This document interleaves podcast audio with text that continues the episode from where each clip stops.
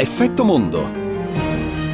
Ed è il momento da da da da da Giulia Crivelli, Effetto Mondo. Io guarda, già non, io non, non, so imitare so, nessuno, perché no, sennò eh, avrei provato a imitare la qualcosa, voce di Boris esatto, Johnson. perché avevamo messo provato. la voce di Boris Johnson. Perché Boris Johnson sì. è, insomma, gior- due giorni fa aveva fatto i suoi annunci sul reshuffle del suo sì, governo, il rimpasto. Impasto, Ieri però certo. è andato in Parlamento a spiegare questo trattato tra Regno Unito, Australia e Stati Uniti.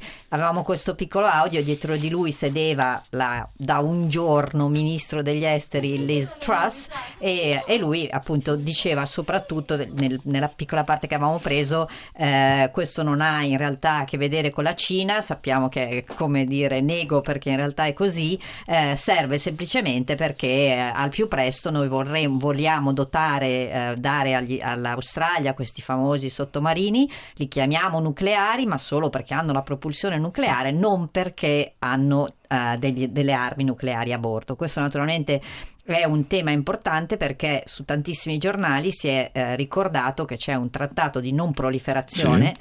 eh, che anche il Regno Unito aveva firmato e quindi questo, uh, questa, questa, paura che appunto ci fosse in qualche modo una nuova corsa agli armamenti nucleari.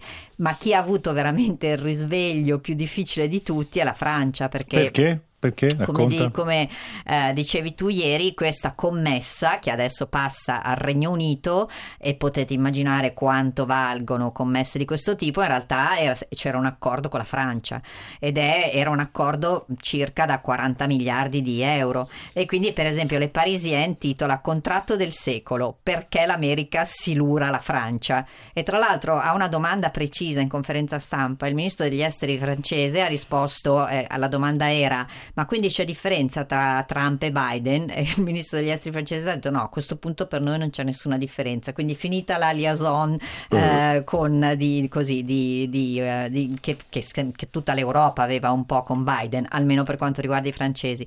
Naturalmente tutto questo si riflette anche sui cantieri navali che avrebbero eh, avuto questa commessa, quindi l'Eseco, che è un po' l'equivalente francese del Sole 24 Ore, titola Il retroscena di una crisi e spiega eh, che appunto adesso la preoccupazione diventa anche, ricordiamolo, in Francia si è in campagna, diciamo in pre-campagna elettorale, questo sarà sicuramente un tema di campagna elettorale. Mm che poi tutti sono sempre pronti a deprecare le spese militari, poi però quando ti tagliano una commessa da qualche parte, poi il paese si unisce in questa unità di difesa della, del coso militare. Guarda, due settimane fa eh, sono stata al Festival di Emergency dove c'erano anche Federico Tattia e Giampaolo Musumeci e mm, eh, ricordavano una delle tante cose ricordate, oltre alle cifre monster sì. di spese militari, è che durante il lockdown una delle pochissime attività, oltre naturalmente a tutta la catena alimentare che aveva avuto il permesso di restare aperta, in Italia sto dicendo, era l'industria militare che se ci pensi, insomma, in quel momento avremmo avuto bisogno urgente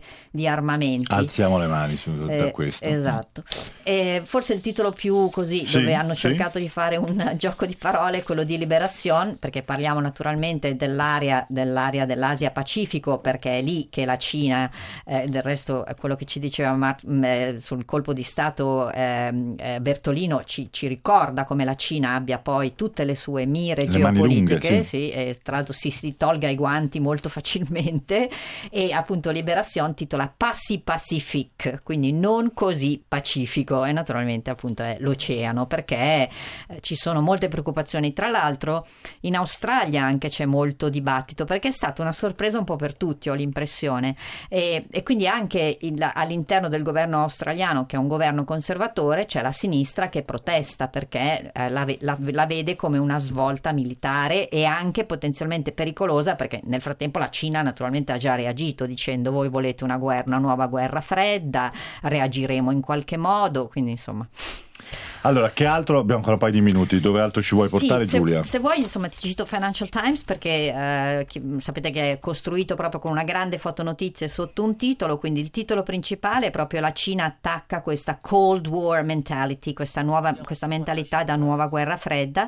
E poi, però, la foto è stata scattata a Roma all'entrata del Colosseo e il titolo, che richiama poi a un articolo all'interno, è Proof of Health, quindi garanzia di essere sani. Italy gets tough on jobs status, cioè l'Italia sceglie la linea dura sul, diciamo, sul, diciamo sul Green Pass. Certo, ecco perché eh, cioè, un movimento cioè, forte effettivamente, siamo mh, mm, più all'avanguardia se vogliamo vederla così in Europa. E tra l'altro, visto che ieri ti chiedevano un po' il confronto con l'Europa, sì. il Financial Times ricorda anche che ieri eh, in Francia, anzi mercoledì in Francia, era, era l'ultimo giorno utile per vaccinarsi eh, e andare, sul, e andare e recarsi sul luogo di lavoro eh, cioè, se prima non eri vaccinato potevi farlo fino a mercoledì, poi basta, se entro mercoledì non avevi provveduto eh, ed infatti sono entrate in vigore primi, le prime sospensioni, 3.000 persone sospese ieri, quindi il giorno dopo la, l'ultima scadenza, dal loro posto di lavoro perché, esattamente come accadrà in Italia, non avevano ottemperato all'obbligo di vaccinazione pur naturalmente potendo vaccinarsi. Parliamo sempre di chi eh, può vaccinarsi.